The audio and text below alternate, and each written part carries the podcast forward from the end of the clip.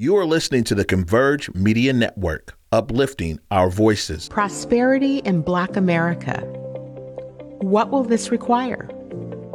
Is Black business prospering? Are we reaching women and minority owned businesses? How do we achieve earning parity for wealth for our families? I'm that provocateur of change. I am Cindy Bright. Good evening, everyone. Welcome to Heartbeat. I am your host, Cindy Bright. Thank you for joining us tonight. I know you're all joined because we have a fabulous guest uh, joining us this evening to have a conversation uh, with us in our community here. Uh, newly elected president of the Alaska, Oregon, Washington NAACP, Sheley Secrest is here with us. I'm going to invite her in, and I'm also going to bring in our regular commentators uh, Dr. J, Dr. Stephanie Coverson, and Aaron Jones in so that we have a collaborative conversation because we only have Sheley for uh, the first half of the show. So let me first welcome in Sheley Secrest back to Heartbeat. Hey, Sheley, she's from Washington, D.C., and taking this uh, in the middle of a pavilion back there. Thank you for joining us tonight. I wouldn't miss it for the world. Good to be back. Let me welcome in Dr. J uh, Dr. Stephanie Coverson, uh, and Aaron Jones made it uh, this evening. So let's see, do I have all of you on screen there? I do. Welcome in, all of you. How are you all doing this evening? Wonderful. great.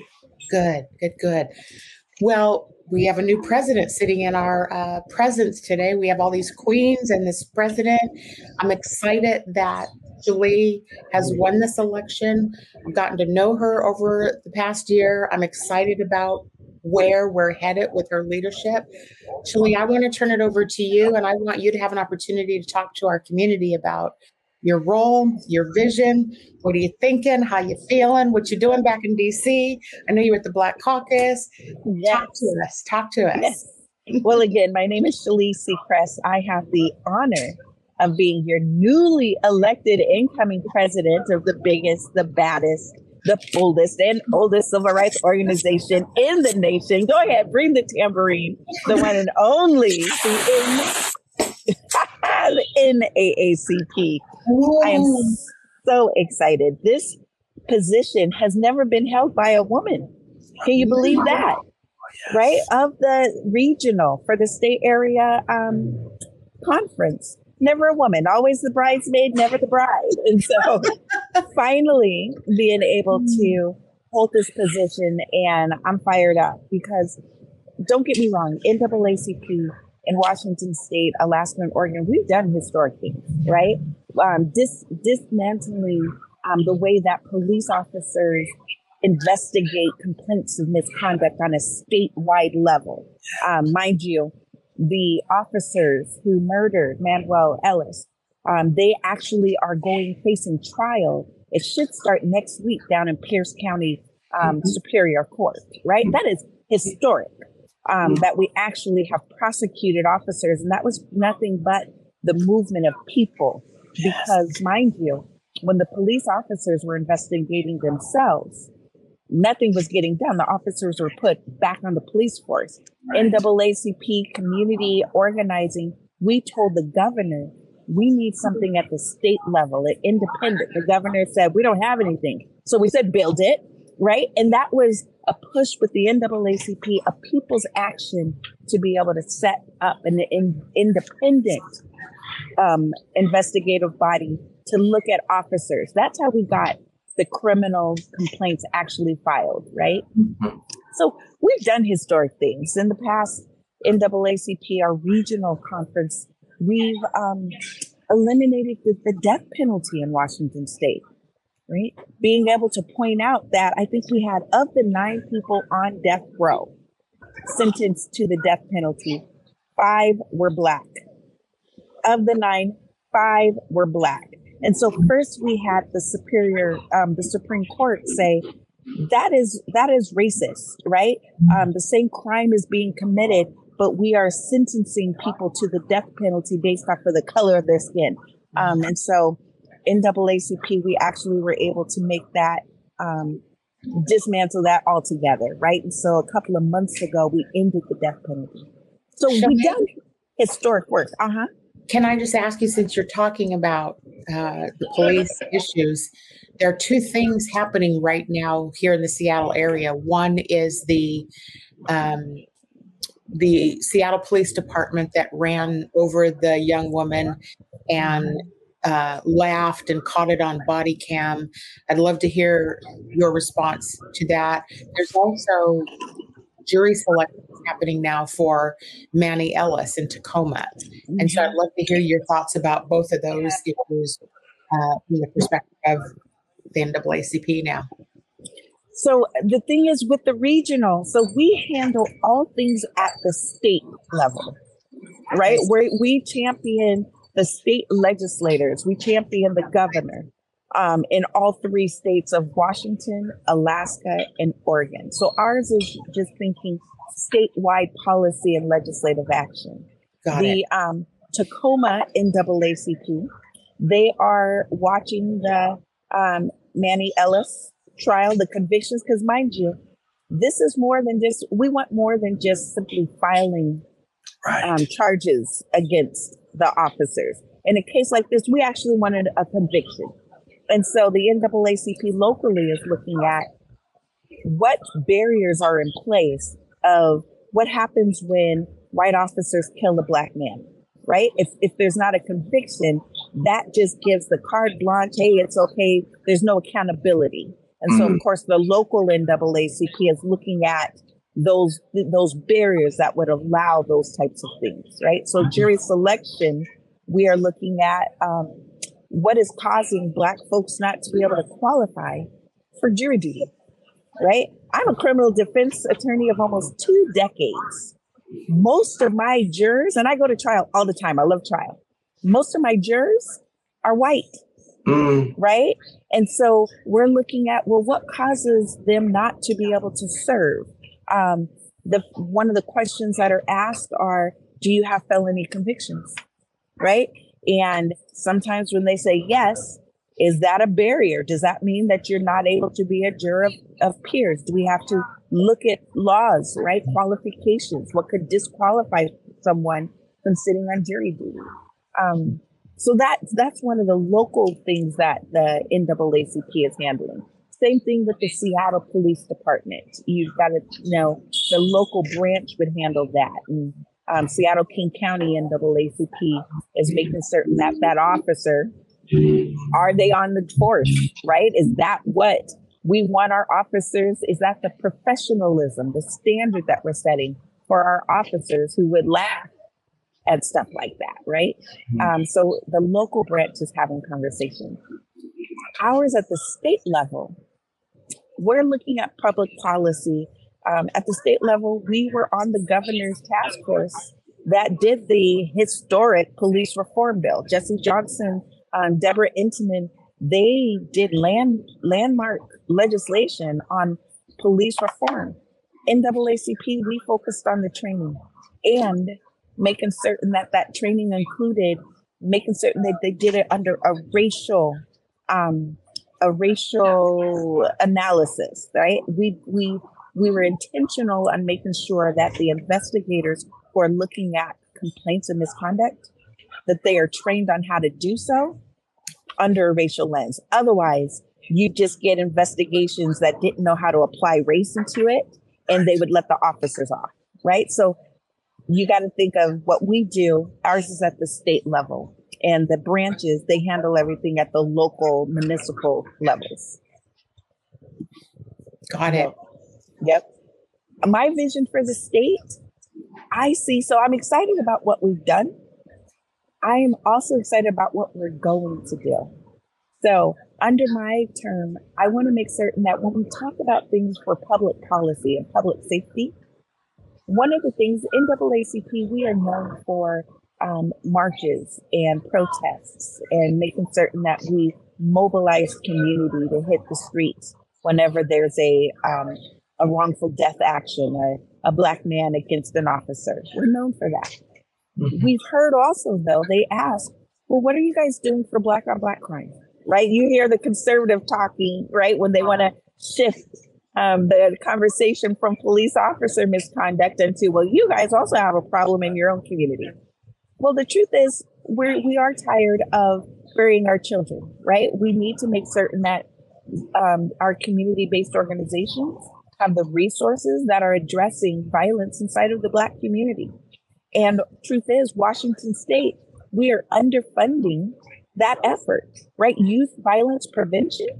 Washington State, in comparison to the other states surrounding us, we only give like eight to ten million dollars only, right? Knowing that we are putting the pressure on our community-based organizations to keep children inside of the classroom, right? They are the ones who are making certain that our black boys are back inside of the seat saying, you are brilliant, you can learn. Um, you're being told that you have a learning disability and need special ed. Get back inside of the classroom, show your brilliant. Right? These are the community-based organizations who are keeping children in school, but they're making it on the broken pieces, right? We're not giving them the funding to do so. Recidivism.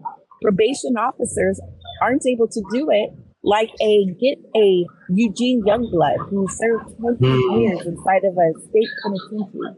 Get him with somebody, a young person, and tell and let him talk to him and say, "Look here, sir, you don't want to make these same moves as I have." They can reach our folks in ways that no probation officer is going to be able to do it, but we don't pay them to do it. So the NAACP, we want to make certain that we are securing state funding sorry, you see that, folks. We're making certain that we're securing state funding to the community-based organizations in the Black community who are serving Black folks, that they're able to actually get the funding um, to do it. So, public safety is going to focus on youth violence prevention. Education is a key concern. We saw this United States Supreme Court dismantle affirmative action in education.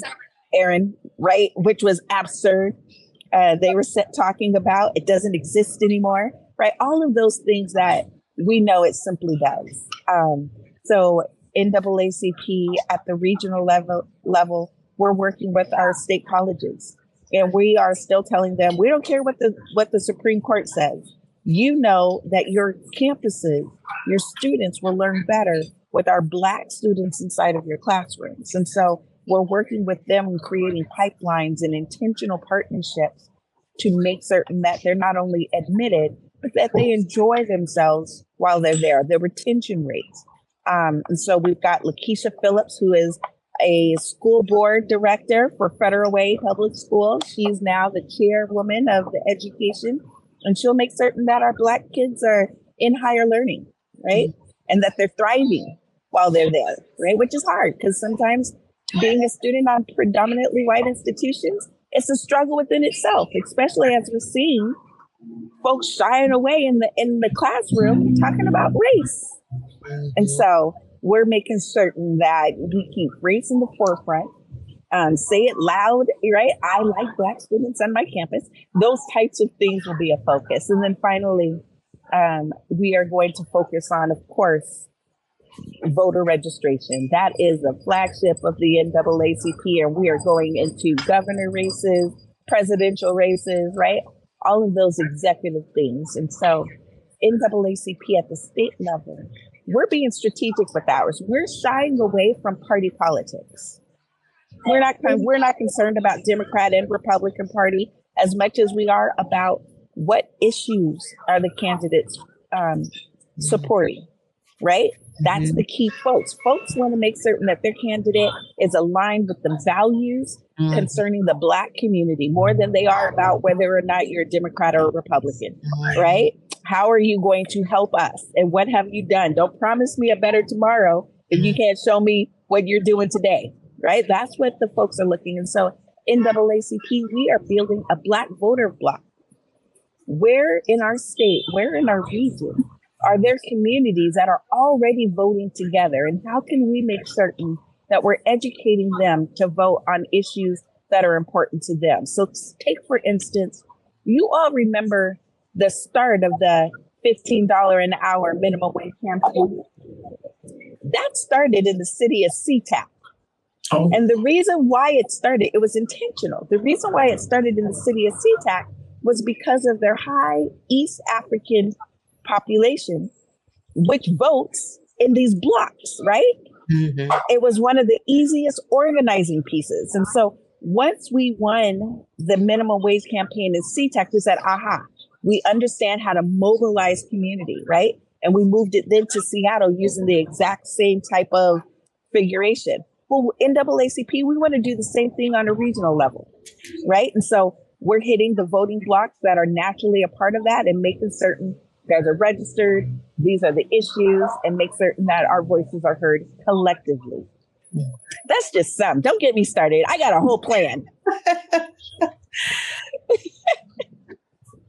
do the do it. I'm going to open it up to everyone to ask questions if you want to. Well, so congratulations. I, I do have a, yes. Congratulations. Yes. Go ahead, Aaron. I'll wait. No, I just wanted to ask a question about policing because I know the most recent um, article that I heard on the news about this most recent, the vice president and the president of the of the police union, that there is a law in our state still that allows them to be on the street. That's what I heard this week is that they're still working right now, and and that that is a law that needs to be overturned by the legislature this year. So I'm curious, you know, how do we support you to make sure that that happens? I was just mortified by how, I mean, two people who are that lighthearted about losing someone's life should not be working in policing. I mean, and, and the fact that they're two leaders of the union says so much more. The other thing I'm wondering is what videos do we not have access to where they're talking like that about other people? If they're mm-hmm. talking like this on a body cam, I promise you, there other people are talking like that when they're not on camera, and so I'm curious what we can do to support you to make sure that doesn't happen anymore. So, Washington State, we've got the de-escalate Washington. Remember that that was mm-hmm. focused more on um, police misconduct for use of force, right? Um, matters. Um, a wrongful wrongful death type of inquiry, all of those. That was that's more of where the state is able to kind of pull into a local jurisdiction and analyze where you guys following your policies and all of that. It's harder for state action to be able to do it, um, it when there's no um, use of force connected. In this case, it is a um, unprofessionalism. So it may be housed right there. The question though is the OPA um, the Office of Professional Accountability, that is the city of Seattle's police department, which I was on for four years. Um, how could they have done nothing, right? Once, what did they know? Did they turn the blind eye? Did they stick their, you know, face in the sand? Right. And I'll be honest, Aaron, if they stuck their face in the sand, the people need to make certain that there's a foot inside of their behind, right? Did you know anything and did nothing? Um, so those are more of the questions that we need to be asking of you've got an entire civilian oversight system in place. And it's not working if these officers were allowed to return right? That more is the inquiry but again that's at the local level right? Why have an opa system if this type of stuff? You guys were aware and it wasn't enough to remove these officers. Yep. Okay well, congratulations, Queen Sheley. I'm just so Thanks, proud of you. So good to see you. I'm glad that education is uh, one of the agenda items for statewide NAACP. And we know there are many states who are, are seeking to just change, rewrite history in their curriculum. If is there any are there any plans to make sure that our state does not do that? And if so, uh, how can we support you there? Thank you. Yes. Um, so, mind you, NAACP, we're different than other civil rights organizations. Um, take, for instance, our brothers and sisters at the ACLU. They focus on civil rights protections for all of the classes, right? Um, na- national origin discrimination, um, gender discrimination, all of those protected classes. ACLU, they're on the front lines for that. We've got our brothers and sisters at the Urban League um, who focus on direct services, right? Um, if you are homeless, um, African American, ACL or the Urban League is going to feed the homeless, right? Direct services. NAACP, we focus on race. That is our, we know race. We know how it shifts, how it hides and sneaks, right? Folks say that the race, um, the Ku Klux Klan moved from wearing hoods into business suits. exactly. Amen. right? I- we know what it looks like. Um, and so we're experts at race. So to answer your question, Dr. J, um, in education, we are making certain that we continue to talk about race in the curriculum, right? How do we make certain that our little brothers and our little um, black boys and girls sitting inside of a classroom who very much experience racism, right? Um, that they know how to process what is happening if we don't talk about race, both in the past and what it looks like of what they're going through. They're going to think that they're losing their minds or that it's them or any of those types of things. And so for the NAACP, we are saying we will continue to talk about race in the curriculum and be intentional with it. Otherwise, folks are going to um, feel like it's them. They'll internalize this stuff. How come I'm different? What's wrong with it? Right? All of those things that they, that we have to equip both the teachers and the students inside of the classroom. Thank you. Yep. Thank you so much, Sheley. I have a question. I want to go back to um, policing. And what I really want to ask about is so, you know, there's legislation. Um, and I also, though, think there's a significant problem with police unions, right? Um, that Mm. are allowing this behavior and, bas- frankly, encouraging it. Um, and so the person that uh, was on the phone with that police officer, you know, key key keying and making light of the the tragic death, you know, of this young person was the police union. And so I would love to hear um, the NAACP's uh, plan or strategy to um, address them because as long as they are protected in the way that they're protected, um, and you know, just being also a strong uh, lobbying arm, you know, in the legislature, it it it just feels like what we do legislatively will be hamstrung by uh, the union's continued shenanigans. So, what's the strategy, and how can we help there? Yes. Um, the police guilds are are the unions itself. That is more of the disciplinary arm to the police departments, right? Um, let's give an example. A local police chief can um, authorize sanction of a police officer. And if the police officer goes through the hearings, um, an appeal of the police chief's decision, say suspension or termination, um, that union comes in with their attorneys and they can reverse the police chief's actions, right? The guilds are very powerful. The way that the guilds operate, though, is at the city level. The city council and the mayor, they are they negotiate the police guilds contracts. And some of those negotiations are done behind closed door, doors without community input.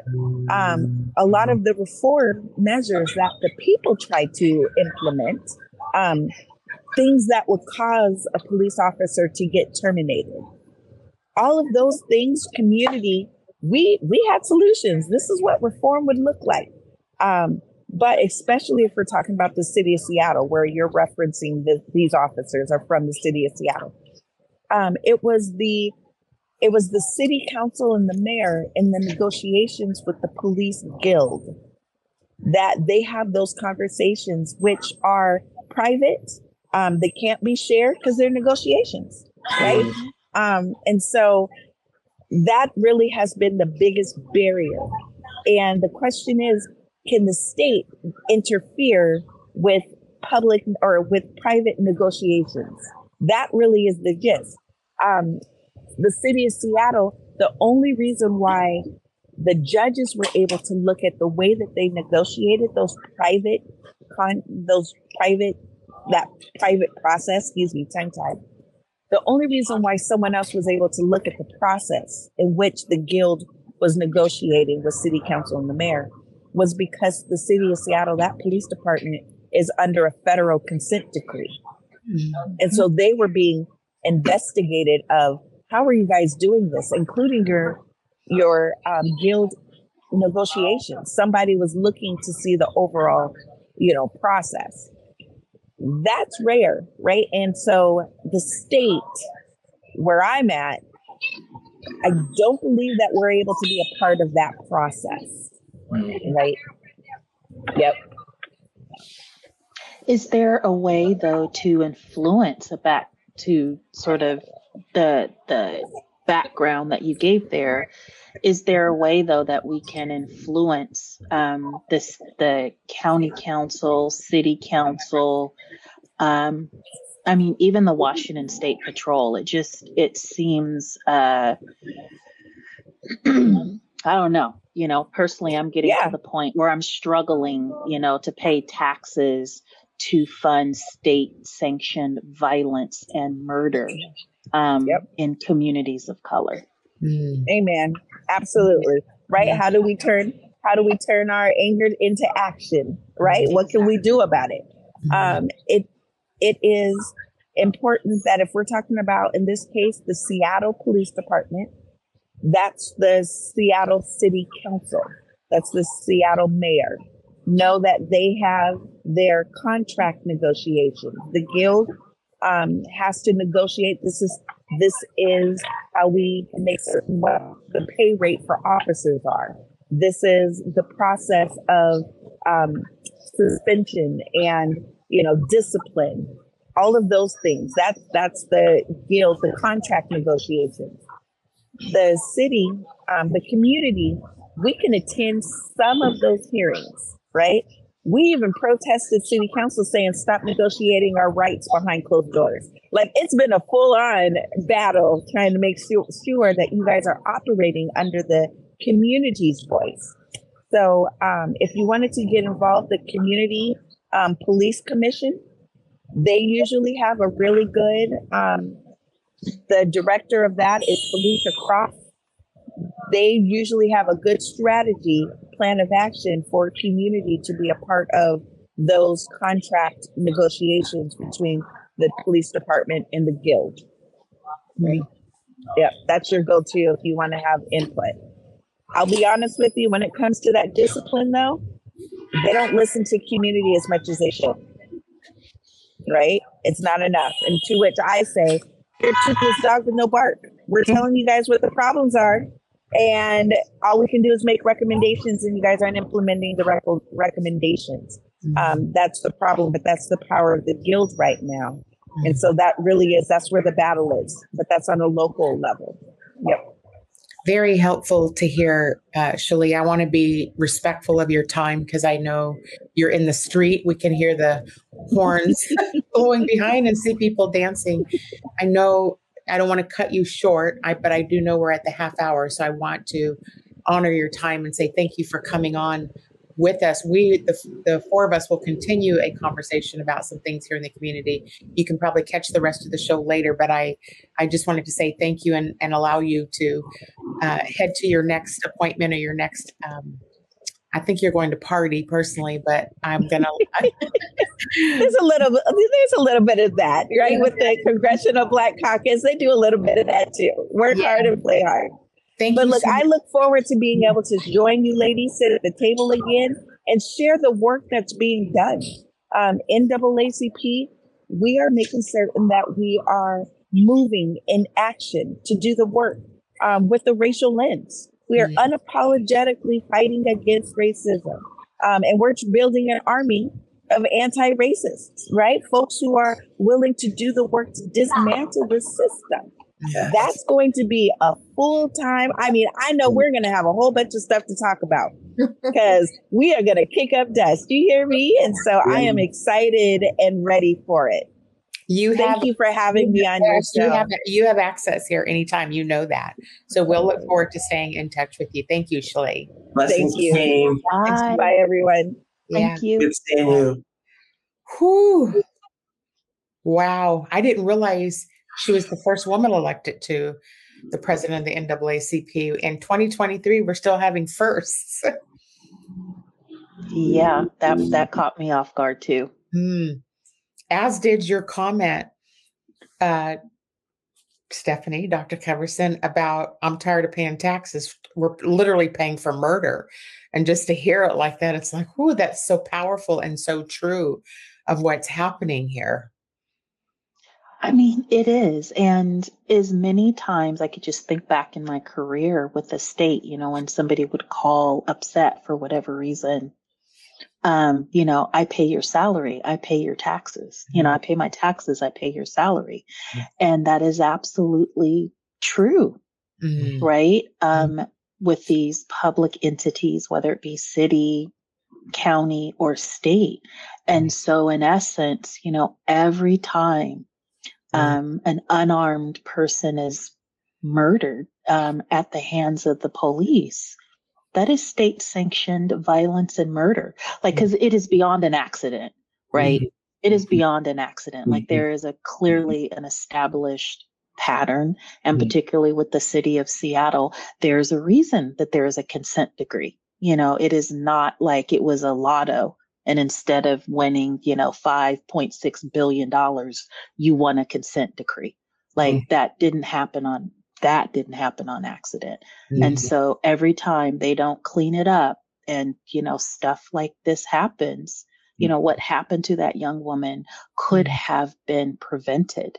Mhm. And I think about her backstory where her mother, a single parent, a single mother, um, saved her money up to send her to school over here in the United States, hoping for, you know, a better life um, for her daughter, you know, world class education, all those things.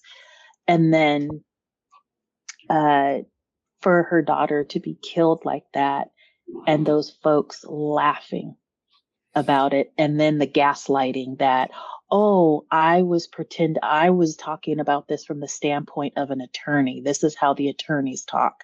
Sir we hear you i mean that's you know that's the purpose of the body cams right? So that you can't say that kind of stuff and do the you know the dirt that happens you know in the dark of night and on the sides of roads and everything else. And frankly i'm just tired.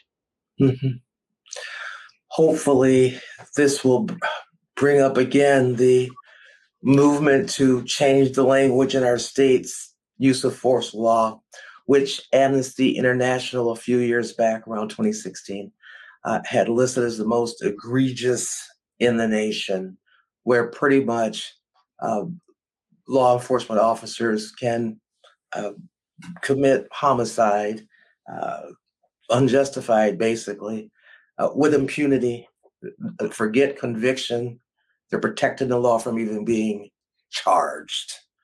So I know that she said they're going to focus on youth violence prevention and making sure that the community-based organizations get the monies that they need to make sure that our babies are educated. Yet, perhaps this might be a time to think about looking at that statewide legislation again. Mhm. That statute. absolutely I wonder also, you probably know more about this, Dr. J, than I do, but I wonder, um, as part of equity work at, the, at in the state, and as part of it's, it's what Dr. Coverson just said. I wonder if we can try to get some policy in place to take the 7% Black population that we have here in Washington state and stop us from paying all these taxes, like as part of reparations or a way to, like, we're paying to have our kids and community murdered. And there is a gross injustice in that alone. And 7% of Black people are putting a portion, a, probably a good chunk of money revenue into the state is there a way that we should attack that as a black community to go after some sort of policy or some sort of way of po- uh, policy that we don't pay taxes until these issues are dealt with at this until they're dealt with hmm. strategy would be twofold one mm-hmm. to create a statewide coalition and, and a leader of that coalition to lead the legislative campaign and then two, finding a sponsor, preferably in the House and the Senate, to build someone to sponsor that legislation. And to the degree that there are facts that substantiate a one page, here's the problem, here's what we're recommending as a solution, um, to get somebody behind it, that that's how that would take place. Mm-hmm. Mm-hmm. And, so, and so, she, so and the president of the NAACP indicated that they are looking at statewide issues. Mm-hmm. Not quite sure if this is one that would fit into the police accountability category, but definitely it would be worth a conversation to see if perhaps they would like to also be part of that coalition since they are mm-hmm. part of the police accountability coalition. But but this would be perfect timing because as Sheley mentioned, de-escalate Washington. You know, there's a the Office of Police Accountability. Uh, there's a whole group of people who are still very concerned about reparations in this area and accountability. So that was my suggestion. I, and I'd like to push back a little bit on the idea of alleviating um, seven percent of, you know, the uh, of Black folks who are 7% of the population from paying taxes. Um, what I would be very interested in seeing is whatever that dollar amount is, that it is added onto uh, and invested in our communities, mm-hmm. right? And so if it doesn't fit within police, you know, accountability, if that's sort of not the theme that they're talking about, uh, can you fit it in with the school mm-hmm. right the, the, education systems that are failing um, you know black and brown uh, children with sort of the disparate impacts there uh, law enforcement health care uh, you know they're just on and on and on. I mean this is systemic um, and uh, my worry it's sort of about this not paying taxes around um, that that seven percent getting our taxes back is all that's going to happen is that they you know cut the budgets for those um, social services and education programs you know that are already MacGyvering whatever uh, you know uh, programming and stuff that they do that will impact our community. Mm-hmm. Um, my other giggle in my mind is um, Schoolhouse Rock, mm. right? And so the teller of history, right? The the victor um, gets to tell the history. And so what we are really talking about is in essence what we were taught about the Boston Tea Party, right? No taxation without representation. right. And so we just don't happen to be um, as a community sort of the victors in this in in this situation. And um, yeah, it's it's just very disheartening to continue to you know pay taxes into a system that then turns around and gaslights us and tells us you know it's something that we're doing wrong or our communities are doing wrong as to why we're not uh, thriving and frankly barely surviving. Mm-hmm. So I wonder, um, I've been talking a lot about policing lately, I think because of this situation, but also, you know, we've had a number of guns, weapons brought to schools just in the first weeks of school, um, school shootings already. I mean, it's just, um, just there's just so much violence. I literally recorded a video before um, the show today just about the we are just a violent nation. And I, I see more verbal violence in schools than I've ever seen before um, an attacking of our children. So black children and queer children are the two populations that I'm seeing attacked more than ever in in my education career. And I wonder, you know, when the defund the police movement started, as a language person, I I found that defund was really problematic because it's not actually what people wanted to do. They didn't actually want to defund police. They wanted to reallocate resources in different places and and um, kind of charge police to do different things and charge cities to do different things with that money. And so I wonder, you know, how do we reimagine what this defund police message is? How how I think we need to be able to reimagine because it's not about just I think abolition is one thing. I don't think abolition is going to happen at this point around policing. I just don't have a lot of faith that abolition is going to happen. But how do we help systems and force systems to reimagine how they are are doing their policing, how they're supporting communities, how they are showing up in school spaces to children, and how are we reallocating resources so that we invest on the front end so that we don't have all the violence on the back end I, I don't know. I, I haven't thought through this all the way yet, but I think we're looking at times at the wrong thing. We're looking at the end after the failures happened. And how do we start from the beginning with investment in community? Where are the places that we need to invest? And yes, the back end needs to be held accountable as well.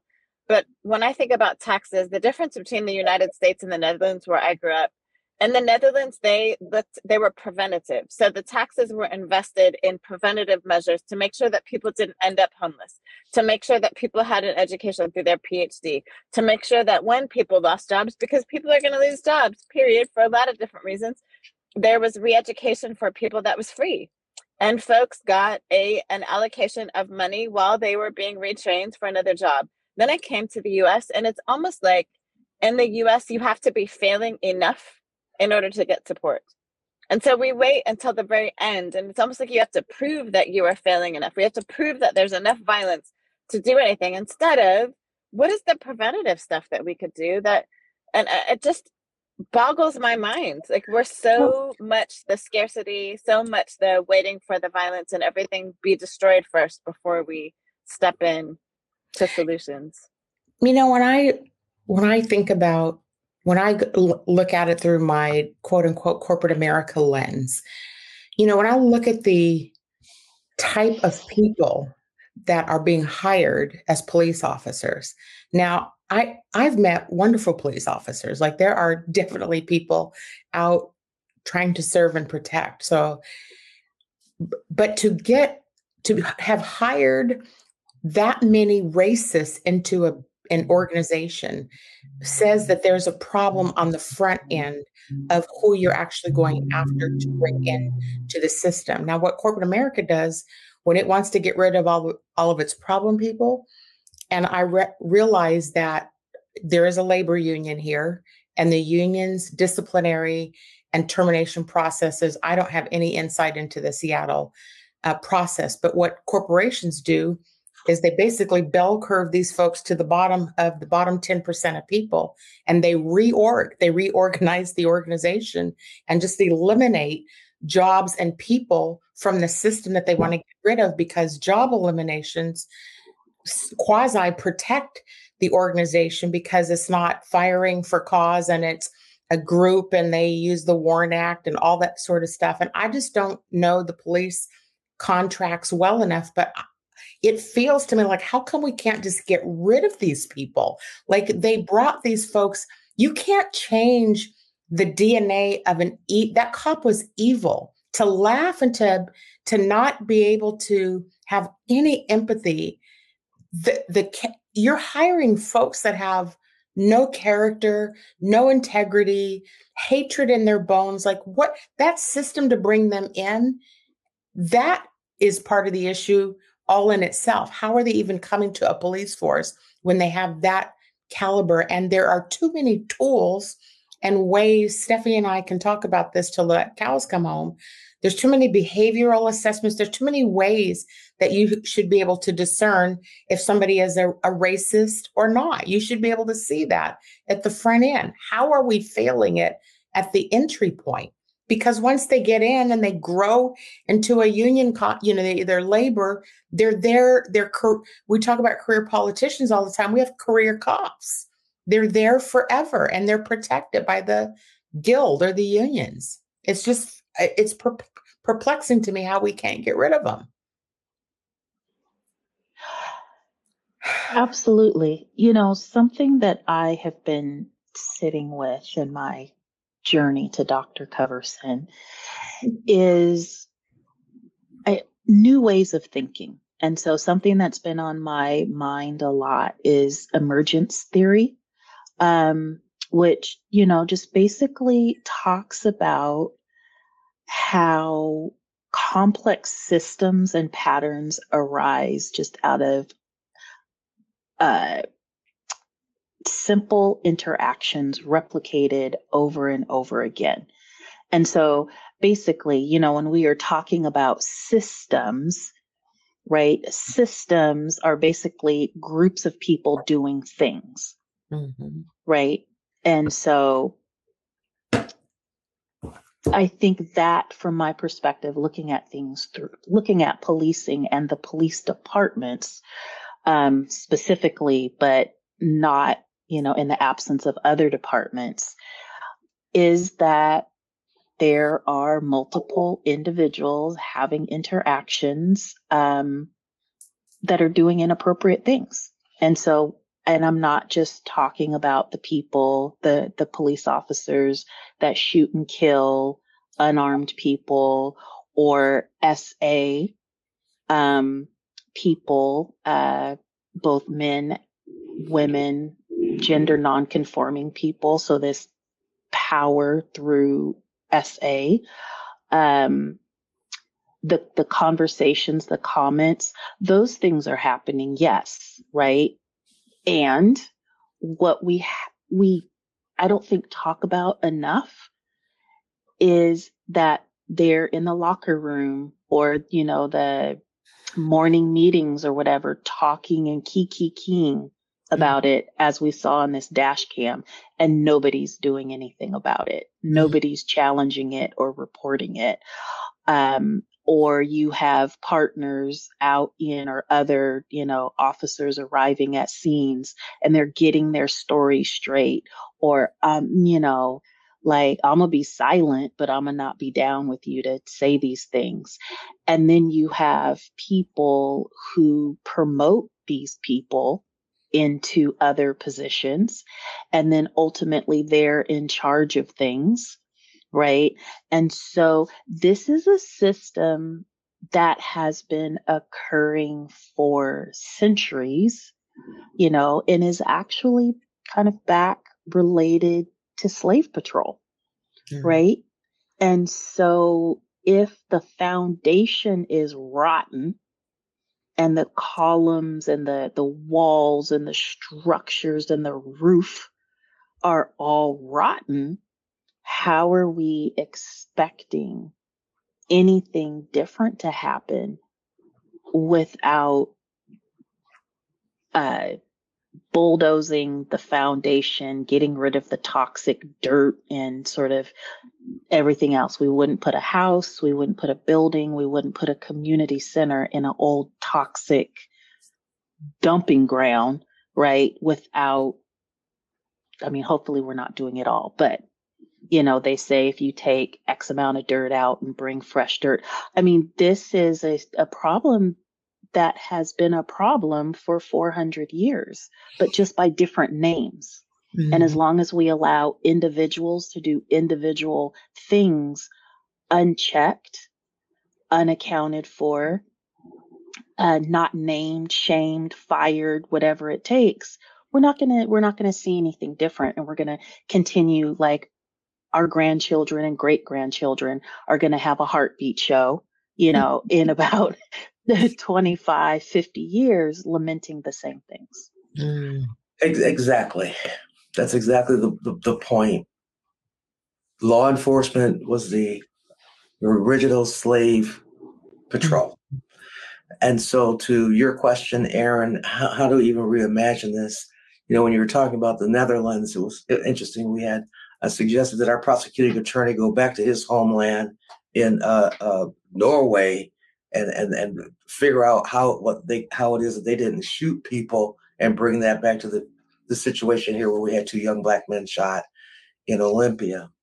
And what was clear is there was not racism in Norway. There were black people that have no Second Amendment in Norway. As a matter of fact, they didn't even have guns. As a matter of fact, when you go to prison there, it's like going to a country club. Why? Because they expect that when they get people get out of prison, that they're going to be good neighbors. Well, that assumes that the white neighbor is human. And, and, so to reimagine defund the police, and by the way, that didn't come from the black people after George Floyd was murdered. Black people said, stop killing us. Take your knee off our neck. There were others who raised up the defund the police narrative that got attached to that as a, for other agendas. But you're sitting with emerging theories, uh, Doc, groups of people doing different things. What I was sitting with all day was this is going to require a renewing, a mind effort. We can no longer be conformed to the world's way of thinking, but have to be transformed by the renewing of our mind. And for me, it all goes back to rehumanizing Black people. Because as long as the narrative is Black equals slave equals dehumanized, mm. vilified, criminalized, we'll continue to have a group of people doing the same types of things. That's why a group of Black police officers could kill the Black man in Memphis because of the culture that said that that was okay. Now we knew good and well for them to do that, it had to be over money or a woman. Now we knew that. We, that. did know that. We knew that. yeah. But for me, it was a, a, a, really a talking point when I was in the chair as the uh, director of the Office of Equity, is to talk about the power of a culture, irrespective of melanin. In a law enforcement culture, of course, they thought they could get away with it because that's what police have been off, allowed to do mm-hmm. and be believed for whatever story they, they want to give. Either they're at fear of their life or the person resisted arrest. Those are the two that usually fly. Mm-hmm. Mm-hmm. And there's no accountability for no doing accountability. something. You're black, but then, then suddenly you can be charged. Right, right. And our friends in Memphis, you know, those officers in Memphis, you know, while they drunk the Kool Aid, you know, around that culture, forgot. Forgot. They forgot. Mm-hmm. Um, and were, you know, very quickly reminded. And it will be interesting to see how many other police officers, now that Memphis PD was able to demonstrate that you shouldn't, you don't get to be on your job for six months while they do an investigation. It was quick, quick, quick. Mm-hmm. And so I haven't seen quick, quick, quick again. Mm-hmm. So the quickness is selective. Aaron, I wanted to hear more about your comments. Um, first off, I want to acknowledge that um, I can feel your the energy coming off of you this evening. I can tell you're disturbed tonight. Um, I know we all are, but I notice it with you this evening and your comment about what's going on in the first week of school, the things that you're observing and being. Can you talk more about that, or is is is that yeah? Okay? Yeah, I, I wanted to hear. Yeah, I mean, so Okay, a couple things. Dr. J just talked about the spirit, and I, I want to mention, you know, I grew up in the Netherlands during apartheid, and so I got to watch from a distance South Africa, and just with the horrors of apartheid. Mm-hmm. But then also as they came out of it with the Truth and Reconciliation Project, and mm-hmm. and obviously that hasn't fixed everything, right? Mm-hmm. But I am really a believer that if we don't get to the root of this stuff, mm there is a war that is inevitable right mm-hmm. and we're fighting that war right now like mm-hmm. we are mm-hmm. in that war right now and and there are bodies that are lying all, all, all over the they're strewn all across our country and some of those bodies are still technically living but they're still we're still in a war that is killing people And and I think until we're able to look really honestly at our history, Mhm. all of us, it is so so here's the thing that really disturbs me about that police officer. As much as we can say he is dehumanized, that that brown woman, by the way, she was not black, but she was brown. Mhm. He is unhuman. He is unhuman too, right? And so I think the thing that's so disturbing to me is he is being perceived as dehumanizing someone else, but I see his lack of humanity in the work that he's doing. And that is the thing that, man, we have lost our humanity as a country. Yes. And that lack of, of humanity translates to like all people in this country are being harmed by it. But but I think we're just focusing on the ways it's harmed us. But I my message as I go into I'm about to be in rural Oregon all next week. So I will be speaking in every region in Oregon, me. I am addressing every student body leader in the state of Oregon in five days of so I'm gonna be in some spaces where they think a particular way about people who look like me. But here's the thing that I'm walking in with they have lost a part of their humanity when they don't see me as being also made in God's image. Right. Right. And so how how do we get back to that? Um, and I think that's why I'm so disturbed because children are watching all of this. Mhm. And all children know to do with their immature minds is to reflect back to us what they're seeing in the Mhm. adults. And so it is inevitable that we're going to see greater violence in schools this year. It's inevitable because we're seeing greater violence in adults that is being sanctioned and promoted and encouraged and elevated and prom- I mean it's just and so it's inevitable. I mean I just I know how children are and because of the technology that they carry in their hands where they get to see that violence all the time and they get to see the lack of accountability how do you tell a child they can't use the word the n word when they're seeing adults use the n word how do you tell a child it's not okay to carry a weapon when mm. they see adults carrying weapons and using them? How do you tell a child it's not okay to dehumanize others when they see adult leaders dehumanizing others right? And that's the thing mm. that i'm really disturbed by right now that just there's this wrestling in my spirit. So i'm headed to see tim wise tonight down here in centralia and I love Tim Wise in a way. And yet, there's also lots of money that he's making on talking about anti racism, and stuff is not changing. So we can talk and talk and talk and talk and talk, and people are going to go to this. And I bet I'll be the only Black person in that mm-hmm. auditorium tonight. It's part of the reason I'm going. I, I bet I'll be the only Black person there. And people are coming to tickle their ears and to say, we went to our to hear Tim Wise talk about anti-racism and what is going to change tomorrow. So I know Dr. Coverson, you probably want to say something, but you've um, you've touched my heart because you are in the space that I've been in for a few years now, and I'm just concerned that we're killing one another because of the hatred in our heart over something that we had no say so in. Mhm. And again, I just thank you, Cindy, for the platform to lift up love as a verb, as an act of our will. We find our way back to ourselves and to other selves, Ubuntu, the interconnectedness of humanity. Uh, because racism, the system, which is really about greed, power, and control, greed, power, and control, that's what we're really talking about here, has harmed, as we've been talking about all night, everyone. Those who have been in positions to be oppressed and, and, and those who have been the oppressor. And that's what I'm hearing you mm-hmm. say, Aaron, it's hurting everyone, such mm-hmm. that people like Dr. Coverson are saying, you know what? And I don't want to contribute another dollar mm. to a system that's killing us.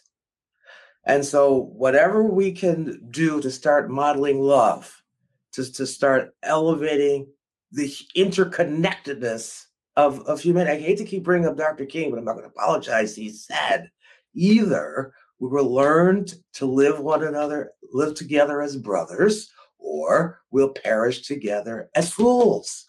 And I see us on the trajectory of perishing. I lest we forget, I don't know what the seven, 2024 takeaway 1776 is. Can't do the math in my head anymore. But I bet you it's less than a thousand years. I bet you it's less than 2,000 years. The age of many nations who are in maturity, and we're still, I don't even know if our nation has even hit puberty, puberty. And hmm. they're watching us destroy ourselves. And how would one even not even imagine that no one is waiting to attack America for the colonization and the destruction of lives in their nations when we robbed their natural resources, when when we came in and colonized them and did in their nations what they've done here.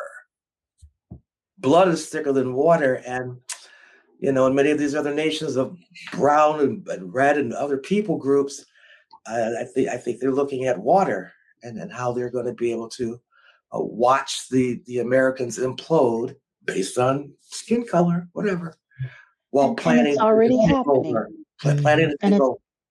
Yeah.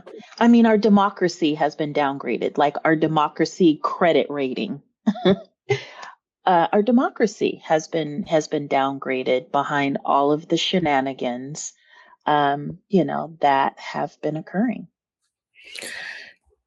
Ladies, we are at the hour, and um, I want to honor and recognize your all of your contributions to this show tonight. We could talk about this forever. Um, what's going through my heart right now is the term Stephanie and I have been talking about all week, which is courageous together. That the only way that we're going to actually be able to change anything in this world is what you're talking about, Dr. J, is what you're talking about, Aaron, is uh, this is a heart condition. It's why I call this show Heartbeat. This is about the heart condition of this country that is impacting brown and black people. And unless we start to work together, we're going to perish together. Thank Mhm. you all for uh, joining me tonight. I appreciate you being on with me. And to our listeners who uh, joined us this evening, thank you for joining this show each week. I enjoy having you um, on or following. I enjoy your comments and feedback that I'm receiving from you. I enjoy your emails that you're sending, encouraging this work. We will continue this work to be courageous together. Heartbeat will not be on air next week. I have a commitment that I have to uh, attend on behalf of Converge, but we will be back uh, the first Wednesday in October. So have a good week. I look forward to seeing you next time. Set up in sacks, I favor black businesses. Assuming I'm rooting for everybody that's black. Yeah. Uh huh. Yeah.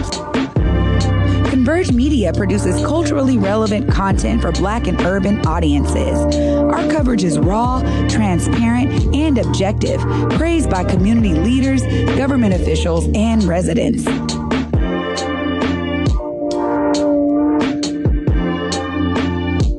Support Converge Media today via Venmo, Cash App, or PayPal at Converge Media.